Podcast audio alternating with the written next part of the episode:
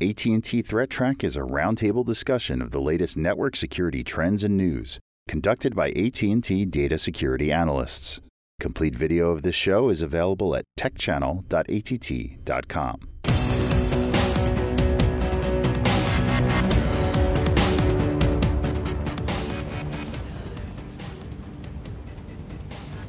Hello, welcome to AT&T Threat Track for May 26, 2015. This program provides network security highlights, discussion, and countermeasures for cyber threats. Uh, today we're joined by Jim Clausing online. And Jim, hopefully your Memorial Day weekend went well? Yeah, went real well. Had a real nice bike ride on Saturday. So yeah. Good. Training for uh, training for some charity riding, perhaps. well, this actually was my first charity ride of the of the season. Oh, good. And uh, well, welcome, Jim. And we have Matt Kaiser here. How's it going, Matt, Brian? How was your weekend? Pretty relaxing. Went to the movies, uh, visited my folks, and grilled. Uh, took some hardware apart. It's still in pieces on my desk. Yeah, there we go. Now you got to get put back together. It's easy to take it. Maybe not. Maybe not. Maybe it's not happening. Okay, and welcome, John. Thank you. Uh, John Hogaboom. And uh, John, you, I guess you've been kind of working through some adventures yourself yeah, recently. I didn't really get much of a vacation this past weekend, but I got a little bit in Keeping, on one of the days, so that was good. good. It's uh, it's been good weather here, although getting a little bit dry, and uh, so hopefully we can wet it down a little bit. I'm Brian Rexroth, by the way, and let's get into it. Um, I guess first thing, Matt, we'll, we'd like to talk with you about, uh, I guess, kind of a curious twist on exploit kits. Sure, this one was pretty fascinating in my opinion. So there's a, a, noted malware researcher who goes by the name of Kafeine, and his blog is called Malware Don't Need Coffee, and it's always a good read if you want to get into the nitty gritty of exploit kits. Mm-hmm. Now, he, he wrote recently about a very interesting one that doesn't seem to target the user's browser so much as it targets the small home and office routers and some webcams a attached to the that network. we're seeing an awful lot. A lot of that Internet of Insecure Things, and this Yeah. is this is the intersection of those two worlds. So apparently, he's seen multiple versions of this code. Uh, the first one was not obfuscated, and you can tell by what you know just looking at the code what it was doing, which basically forcing your browser to make requests. and It's called cross-site request forgery, where a website forces your browser to load some sort of other page um, that you didn't directly request. Now, this is just how the web works when you load a web page. It could load a whole bunch of other images and other code, uh, but this isn't specifically intended to make malicious requests. Um, so, what it'll do is it'll try and figure out uh, what sort of devices you have on your home network. Uh, it uses a library for WebRTC, which is kind of a neat trick to try and figure out what the inside and outside IPs are for your LAN and your WAN, and then based on those IP ranges, figure out what it thinks is the gateway, and then start bombarding it with requests to see is this a Linksys router, is this a Netgear router, and then based on that, try and reset your DNS settings so that all of your DNS requests pass through a malicious server. So the first version was pretty easy to read, had a small set of exploits. The second version actually uses a, a JavaScript crypto library to encode the malware in, in AES. Uh, which is pretty neat. Um, it also has a huge set of, of other requests, and it sort of fingerprints routers by different files that are in it. Because most home routers have a web interface, and you know if it has like a you know specific GIF, GIF file or you know a certain path that's specific to it, you can tell what the device is by one of those. Wow. So it's it's a pretty well put together piece of malware in my opinion, an interesting read, and a reminder that. Uh, for Internet of Things vulnerabilities, it doesn't always have to be an exposed external port that you're taking advantage of. Yeah. It could be something that you can trick someone's browser into attacking for you. Right. A couple things here. One is that it's interesting to see the evolution here. You know, we've seen a lot of these, uh, you know, small device exploits previously, and they've been really basic scripts. You know, just like shell scripts and, and doing some really basic things. Now we're sti- starting to see some sophistication here. And it, did you say it had had um, uh, it was obscuring the code as well? Yep, the second version Yeah. that he saw was obscuring the code itself. I mean, m- the way. Obfuscating it. Obfuscating. Yeah, the same way that you, you'd see other exploit kits be packed. you Right, know, right, it- right. They're Right. using a, a JavaScript library for AES to do that. So they, they encrypt the entire thing and then they base64 encode it and then it gets picked apart later. Right. So there's definitely some some evolution here, and I guess what we've seen also before it's generally a lot of brute force password guessing. Mm-hmm. I mean, this kind of suggests that either it's targeted password guessing, or there might be other exploits that they know about specific devices that is a fingerprint and then go for specific things. It's a little bit of both, actually. Some of them are directly like there's some some routers have like a single config page you can request that'll give you give away the password, then they'll use that in the next request. Uh, some of them will just try the default passwords that are known for that version of the, the router. There's a Linksys router in here where it tries a whole whole bunch of different default passwords. Mm-hmm. And I I guess the sort of the other point that's insinuated here is that if the device isn't, isn't secure on its own, just the fact that you're within a local network doesn't protect you. That is, as a sort of the insider's point of view, you know, if, if you don't have it protect, just the fact that your services aren't offered to the internet on the LAN side, on the WAN side, your LAN side doesn't necessarily protect you. So you need to really actually have a good password, or Right. good protections, good patching on the devices. And anything that can be hit through a web request can be accessed using this method. Right. So- and then, like I said, not just your router. I mean, if you've got any sort of other Internet of Things, like a webcam that's sitting inside your network, um, maybe if you've got a secondary access point, that's also potentially vulnerable. Printers, network attached Printers are a good example. Yeah. Yep. You know, all kinds of fun devices inside your network probably that you assume are safe because you have a small trusted home network of, you know, you've got WPA encryption or whatever, nobody can get in there, but this is a someone who's roguely, you know, compromised via uh, an indirect type of method here. Mm-hmm. So, Right, and that's one of the reasons why, you know, just having it on on your own internal LAN has never been, you know, a real good way of protecting it. It it limits the attack surface a little bit, but the devices need to be secured on, you know, on their own, and that's always been a concern. Right. I mean, it really uh, suggests that there need to be some sort of uh, set of safety guidelines for these devices that are sold for connecting to networks, and particularly if they're supposed to have, or at least insinuate, some sort of a security function that they're performing. That is, it's uh, it, it doesn't matter what's around it if the devices themselves that you're connecting to it aren't aren't good and secure. All right. So uh, speaking of, uh, it doesn't mean anything, anything if it's not secure. I guess you have another sort of aspect that you would like to share with us, Jim, about voting. Yeah, absolutely. We've, I, I don't know that we've talked about it on the show too much, but you know, people are always talking about, um, you know, put moving voting online. You know, there was a, a survey. Well, I, I came across this story maybe two weeks ago. Is the basis for what we're going to discuss today. But in the uh, in this story in the conversation, they talked about a, a survey that had been done that suggested that 60% of respondents said they would vote online if they could. And if you just took those 18 to 35, that jumped up to 80%. You know, the young younger folks today are more comfortable online and you know if they had the ability to to do their voting online they would but the this article uh, points out that there are some real significant hurdles to that yet that we haven't completely dealt with. Um, you know, if if you can't verify end to end, you know that that the vote that is recorded is what's actually cast. You know, that's that's gonna that's gonna result in people having less confidence in the result of the election. On the other hand, you know, people want their votes to be anonymous, so you don't want to be able to tie a particular vote to a particular person. There, there are some significant challenges yet to yet to be dealt with here.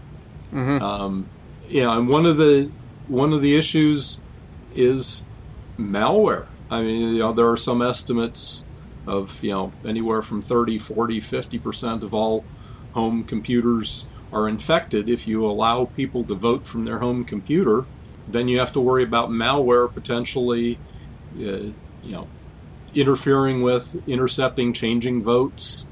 Um, you know, I, I, I kind of like the idea of online voting because it, you know it, it increases um, convenience. You know, the one of the issues eligible voters should have the ability to cast their votes, and this you would seem to you know to help improve that, but you know, the the crypto problems are are still pretty large. Yep. And um, so I don't I don't know if if we'll see it anytime soon. Um, if we can't, the, the the final paragraph sums it up really well. You know, if we can't provide um, end-to-end verifiability, then we've got an issue. And you know, democracy is sufficiently important. If we can't do it properly online, then we shouldn't be doing it online. Well, I, I just have a couple, uh, just to play devil's advocate. I tend to agree, but just uh, for the sake of argument, uh, two things sort of come to mind. One is that you can make an argument that it doesn't really matter what the rules of the game are, just so long as everybody's playing with the same rules. And I think one of the things that is sort of, uh, you know, that kind of need to be watched for is that the rules that exist aren't necessarily biased against one organization or another. It just needs to keep it so that you're getting realistic results out of it. Hmm. Yeah, I mean, one of the other things that this article pointed out is online voting has been used in a few places around the world. Yeah. It, has been used, uh, I think, eight times in Estonia. Um, Norway ran some trials for it. Mm-hmm. Uh, some provinces in Australia have, have used it.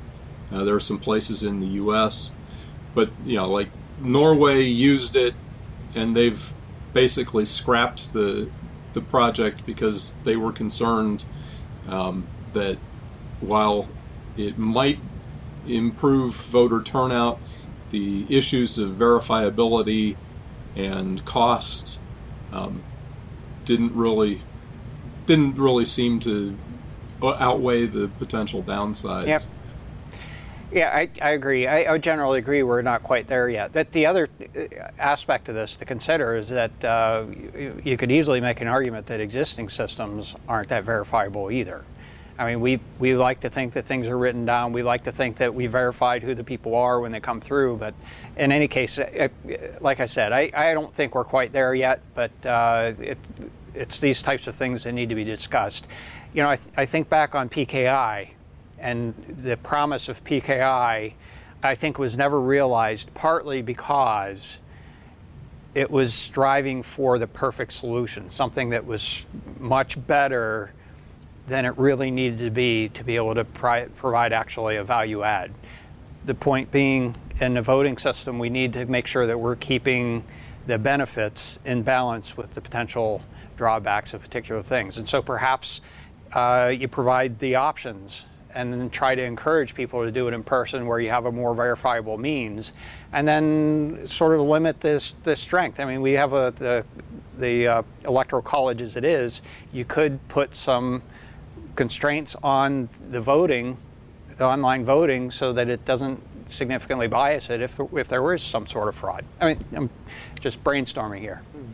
I think I'm thinking of absentee absentee voting, which is yeah. probably the closest analog I can think of yeah. to this situation where yeah, you you do give up your anonymity when voting. You know, you say this is me and this is my vote. Mm-hmm. If people are willing to give that up, and I'm not saying they should, but that's probably the closest you'll find because I find it hard to believe that you could do end-to-end traceability of this is one person, one vote, mm-hmm. and that's all they get. At the same time that you can do this is one person who voted somehow and I think it's the, the, crypto aspect that Jim talked about is interesting. If they can solve that problem, I'm all for it. Mm-hmm. But once you get to that level of crypto knowledge, um, you've got adversaries who, and that's when you said anybody it, can cheat. Yeah, it's hard I think to that's maintain when you integrity have with and anonymity. Anonymity. I think once you get to that sort of those hard crypto puzzles, yeah. that's when everyone can cheat becomes very motivated people with really good crypto analysts can cheat. Yeah. That's a good suggestion. You know, uh, I'm certainly no expert in this topic area, but I, you know, I think there are things that really need to be thought about to sort of balance the benefits. so, uh, and on to lighter topics.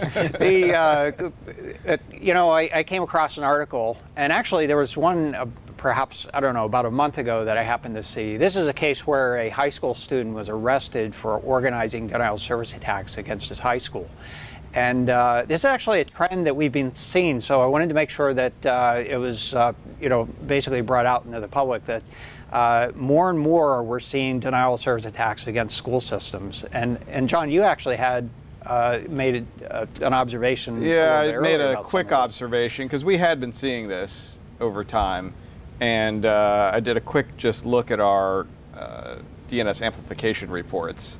And in the February-March timeframe, there was no schools listed in there, but in the uh, April-May timeframe, there Right. were attacks against schools. So, you know, I think there might be some coordination there around when these online tests are being, because it's kind of towards the Yeah. end of the year. That's probably when these tests will get taken, and uh, that's why the, there's the motivation there to attack, so that they don't have to take the test, basically. Yeah. So in this particular case, it, it wasn't exactly clear what the motivation of the attack was, but they did point out that it happened to be during the standard achievement testing Right. period. And the claim was that they caused the school system to lose the tests and the results data, and the students were required to actually redo their exams. Uh, I'm, you know, it's, it's, it's a little hard to imagine how a denial of service attack could do this. There might have been some other things, but, you know, perhaps they were able to pin the denial of service attacks. It, there was apparently an investigation. We're able to trace that back to uh, uh, to this individual and, and subsequently arrested them. Uh, like I said, I think there was another case that I read about uh, perhaps a month or so ago in North Carolina similar kind of situation where uh, a student was arrested for perpetrating denial of service attacks, denial of service attacks against their school system. So, in any case, the, the point being here, if you are responsible for a school network, or even maybe you want to check with your school system to see if they have a good plan against attacks, particularly if your students subjected to online testing. I know uh, there have been a lot of discussions about students being sort of stressed out about tests. There's no use in prolonging that stress. Um, in any case, uh, you know, some basic things that should be done. First of all, separate websites from other network resources. You wouldn't, you know, if the testing program is in one place, perhaps, uh, or a website that might uh, be uh, attempted to be attacked for some reason, try to separate that from other uh, critical resources that you might need for communicating or just operating the school system, for example.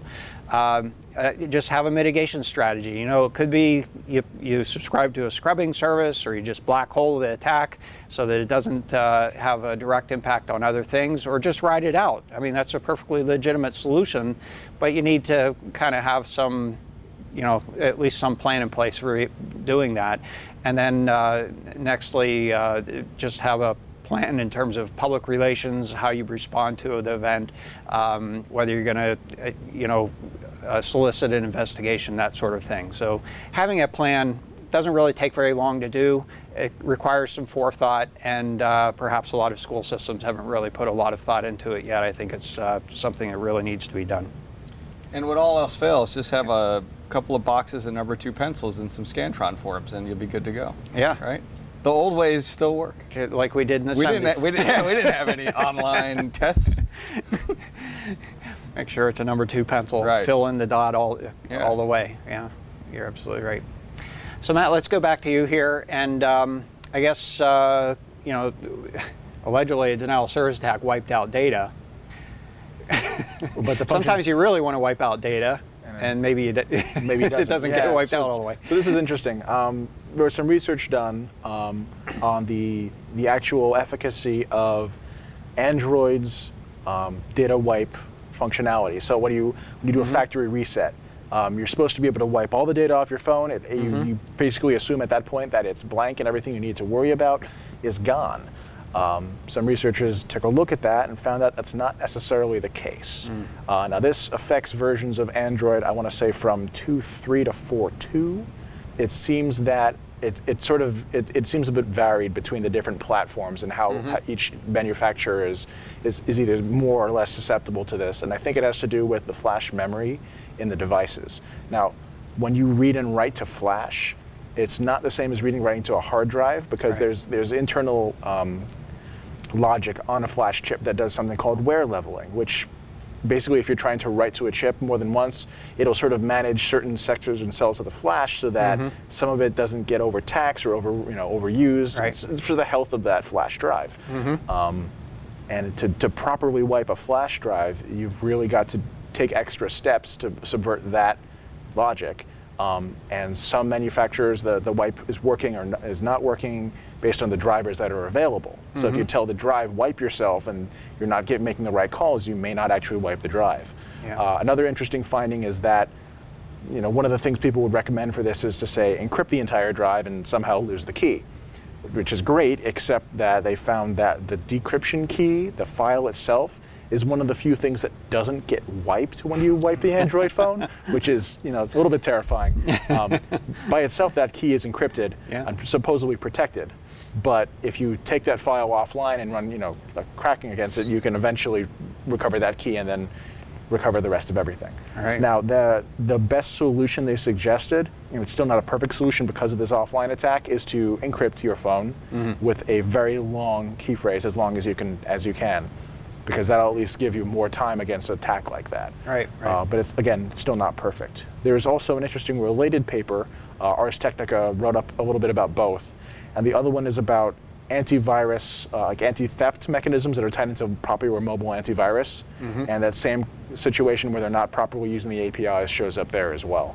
Yeah. So both are good reads. They're a little bit dense, but I recommend them. Yeah, interesting topic. You know, the um, the whole notion, you know, disk drives you also have hysteresis associated with them. That's why they ask you to overwrite them a number of times to be able to basically wipe things out. But that's the idea of kind of reversing things and bringing it back. You know, writing to actually even just dynamic memory, dynamic uh, semiconductor memory, even though it's not intended to have any uh, you know, fixed memory associated with it. The flash memory is actually kind of the same principle. Uh, flash memory, you're just kind of sucking in some electrons into an insulator barrier, and when they get stuck in there, that represents a one effectively. And so when you try to suck those electrons out, I'm, I'm you know, I'm using my own layman's term. yeah. It's a, but the uh, when you pull those electrons out of there, that not all of them necessarily come out, and so you could have some remnants of that left. I'm not exactly sure if that's what they're doing here, but that's you know that whole notion you can only really kind of penetrate that oxide so many times, that that insulator so many times, and that's one of the reasons they have to kind of distribute the load across the thing. Because once your memory slots start going, it's not much of anything. You end up buying having to buy a new device. Yep. the first paper that that Matt was talking about, part of it was um, was that they weren't properly using the API either. It was up through it was 2.3 through 4.3, and uh, 4.4 and 5. Um, supposedly they've tightened some of this stuff up. Good.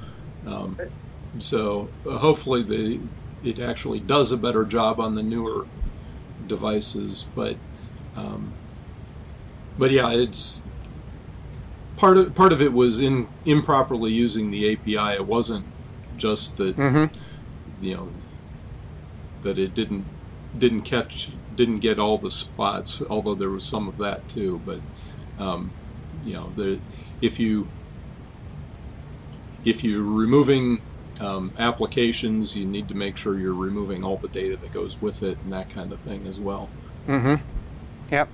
And, and you know, uh, despite the flaws, you know, I, there are probably uh, oogles of more cases where the devices just haven't been wiped, and that's where information gets lost or, you know, compromised, than a case where the wipe wasn't quite perfect. That's true. I, I, don't remember too many cases. Well, I, there, I guess there are cases where data has been recovered from drives. It's usually because you know, it, most of the recovery cases. I'm not sure how familiar the audience is with this, but the uh, most of the time when data gets recovered from drives, for exa- example, in forensic, it's not because it's been wiped and they're re- basically restoring it from, you know, some remnants that are left in there. Usually, it's because the only thing that's been overwritten is the indexing to the files, yeah, and the file file data is table. still there. Pointing to it, right? And uh, that's a completely different situation than a case where it doesn't hasn't been just hasn't been wiped perfectly. Right, absolutely. It's it's much easier to it, the the basic delete functions on you know on most uh, computers doesn't actually delete the data. It just Right. deletes the pointers that say this is where the data is located. Mm-hmm. And so it's still out there in unallocated space most of the time. Right. Absolutely. So I got to use So- sdelete. S delete. Yep. Yeah, there is an sdelete function. Secure delete. Secure yep. delete. To basically uh, make sure it gets uh, make sure it gets overwritten. And uh, the, of course, the attackers seem to know this. Yes. Are we trying to segue here? trying trying to segue here. So, uh, John, I guess the ransomware just keeps on coming, and this. Well, uh, yeah, this was an interesting one because we've talked about ransomware before. We talked about malware before. This is kind of the first time I, th- I mean, we've seen this kind of thing before with regular malware, what I'll call run-of-the-mill kind of, usually crimeware, Mm-hmm. banking uh, credentials and things like that. Uh, but for ransomware, I don't think we've seen this before. So this was a little interesting. There's um, a family out there called Tox. It's the Tox ransomware toolkit, and they've made it really simple. So somebody has set up a website. Uh, first of all, it's only accessible over Tor, so you got to get your, your your Tor browser fired up and go to a specific .onion domain where they have a web portal. You can log in, create a user ID, uh, get your Bitcoin, you know, set up in there, um, and then create an account for yourself.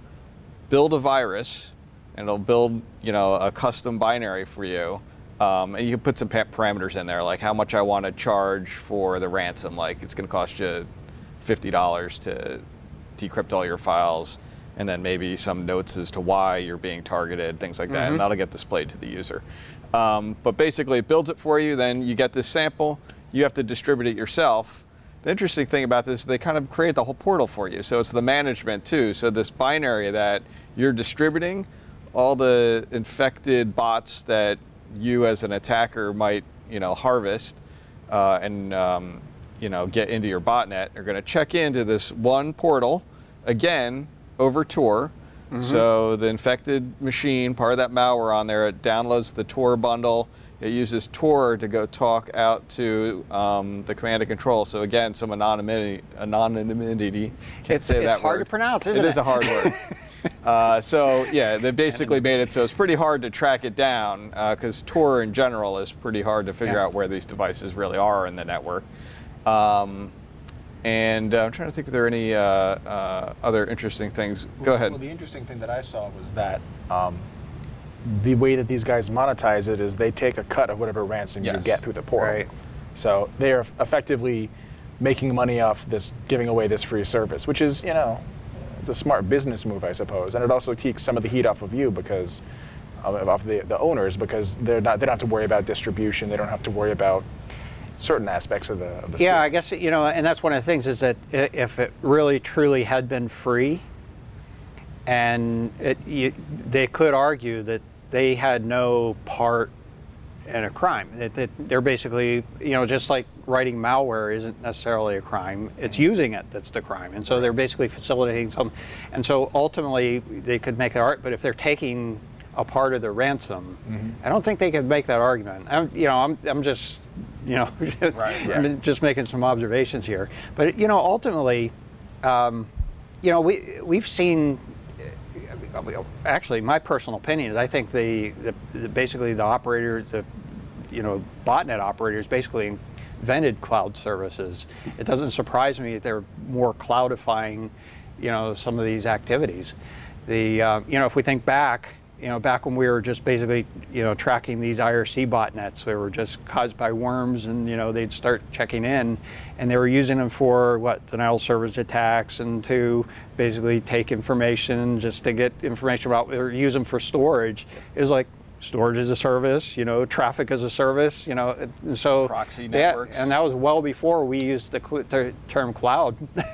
Right. Uh, the, just the one fundamental difference is in a real cloud, the assets are owned by the cloud operator. In a botnet, a malicious botnet, the assets are owned by somebody else. by victims, yeah. They're stolen, stolen assets, computing assets, storage aspects, assets, and, And to kind of carry on with Matt's observation that they take a 20% cut of the Bitcoin, not only that, you don't know whoever's running this little operation, even though they've kind of basically outsource the distribution of the malware into all these little variations of, um, you know, same family of malware, but different little samples. they ultimately probably have control of all those bots. So if they wanted to Yeah. do something with the bots that you've harvested, you know, you being the bad guy using this portal, um, they've got access to all of those bots. They can do whatever they want with them. In theory, not to say I don't know what they're going to do, but in theory they would as the kind of, you know, oversight of this entire platform.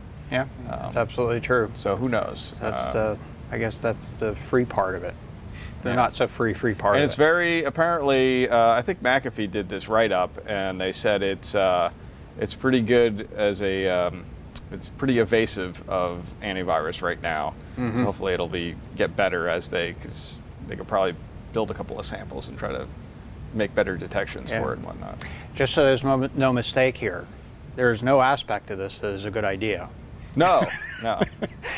I mean, for I mean, that's uh, I mean, for for somebody to partake in, that is, uh, I don't think there's any indemnification that that comes from participating in, you know, little pieces and parts of activity like this.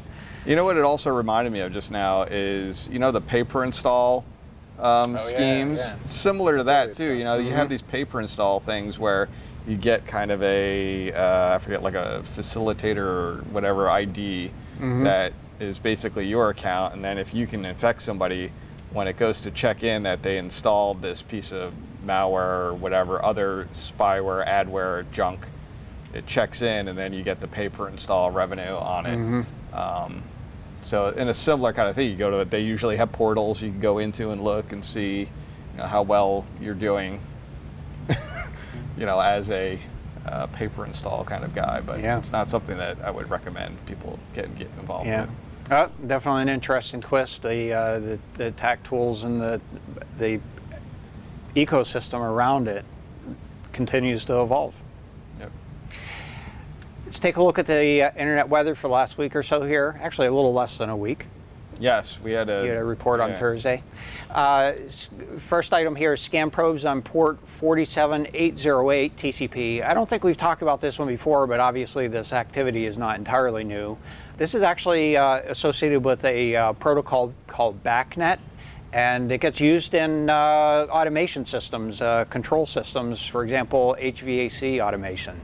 This is a case where you want to be, pay, you know, I think the uh, the target penetration was actually uh, traced Yes. back to access through Well, an HVAC yeah, I've heard that. control system. Yeah, if, I mean this is this is what was reported in the news. We didn't Right. have a first-hand knowledge of that, but that uh, was apparently the case. So it, this is another case where devices could potentially be connected connected to networks and provide a, uh, a means to get through if they're not properly secured. Just we were talking about with the uh, home office routers earlier.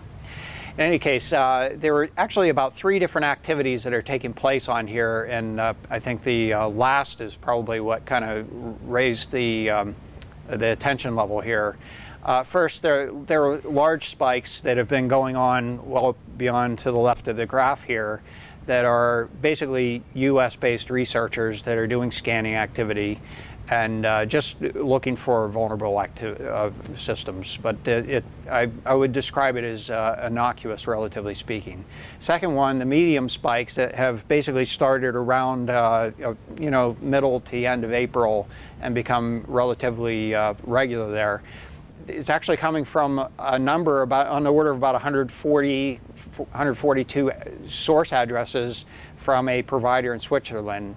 I'm inclined to believe that that's research activity as well, but I don't know the origin of that research. The previous one I kind of do.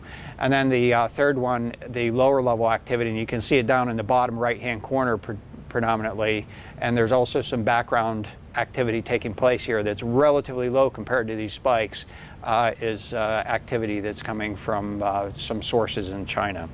So uh, a collection of activity here, and uh, what you're looking at is a graph that shows the last 90 days of activity. And like I said, uh, some of this activity sort of uh, uh, increasing more so more recently.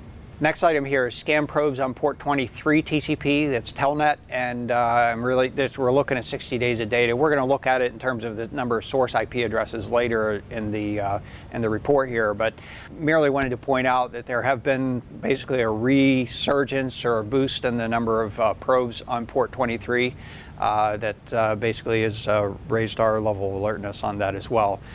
As we've said many times, this is usually brute force password guessing, looking for devices that they can uh, that they can compromise. Usually, small devices that are uh, Internet of Insecure Thing type devices that um, uh, expose that port. In terms of the top 10 most probed ports, uh, port 22 at the top of the list. I did take a look at the trend associated with that. There isn't really any significant trend taking place. The uh, it's only changed one place since last week. Uh, next item, I think uh, John reported on this last week. Port 135 TCP. You know, that's kind of been a come and again, go again. Yeah. Uh, port scanning or scanning activity consistently from the same provider. Uh, it's actually it looks like a U.S.-based cloud provider with addresses registered to China. China, yeah. So uh, it's a little bit of a strange situation there. Nevertheless, uh, continuing the scan on that port, followed by a bad reputation that uh, and yes, there there is On the some other reputation information if you were to uh, search that provider. Uh, next item, port 23 TCP. We just talked about that. Port 445 TCP.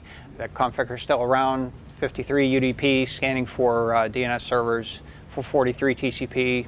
Then followed by 1433 Microsoft SQL database. 3389 remote desktop protocol. Uh, 1900 UDP, that's SSDP used in uh, reflection attacks, as is DNS often is as well.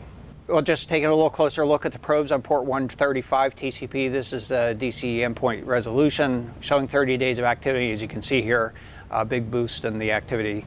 As I said earlier, same Chinese registered addresses uh, from a U.S. provider, and it relatively consistently shows uh, source port 4445. I'm not sure why that Yeah, particular that port is selected, but last it's week, too. Yeah, you did. um, I theorized it could be that they might be using ZMAP or um, possibility. What's that other one? Uh, name's escaping me now, but one of those ma- oh, masscan. Yeah. Um, there are certainly scanning tools that it's it's easier to just throw them out there and then see who responds Right, they have somebody rather than to actually set up a real session. Right. So it's uh, a matter of efficiency. Uh, in terms of the most sources doing the probing, uh, at the top of the list here, port 23. That's been fairly consistent, and we'll take a little closer look at that in a moment. Followed by port 445, and then we have uh, some peer-to-peer activity that's showing up there, and then we continue to see 17788. That is continuing to go up, and uh, as we had talked about in other weeks, it appears to be BitTorrent activity, and uh, there is a, I'll say, a loose connection with the potential that it's, um, you know, sort of pirated uh, video content being uh, basically uh, made available to uh, Chinese. So, in terms of the scan sources on port 23 TCP, uh, as you can see here, I put sort of a reference on the line on there just to give you an idea. We're looking at 90 days of activity, and you can see that the number of sources has kicked up significantly. This is typically, you know, a botnet. What is a little different here is we typically see, like, if you look back here near the end of March, we usually see this sort of bump up and then sort of this tail off. That is a command given to a botnet, and then it and then it tails off. But more recently, we're seeing these slower sort of climbs, and uh, I don't have a clear explanation for that. Perhaps uh, a botnet's been segmented, or perhaps there's some sort of a propagation that takes place. It's not clear. Uh, you might also see that if it's uh, the command and control is P2P, because it might take some time for the commands to propagate around. I'm only speculating on those points, but uh, it is a little bit different than we had seen in the past. That's our show for today. Thank you for joining us. If you'd like to get in touch with us, you can email us at threattraq at list.att.com, and you can find AT&T ThreatTraq at the AT&T Tech Channel. We're on YouTube as well as on iTunes. Follow us on Twitter. Our handle is at ATT Security. I'd like to thank you, John. Thank you, Matt. And thank you, Jim. I'm Brian Rexroad. We'll be back next week with a new episode, and until then, keep your network safe. Views expressed on AT&T ThreatTraq are those of the participants and do not necessarily represent the views of AT&T or any other person or entity.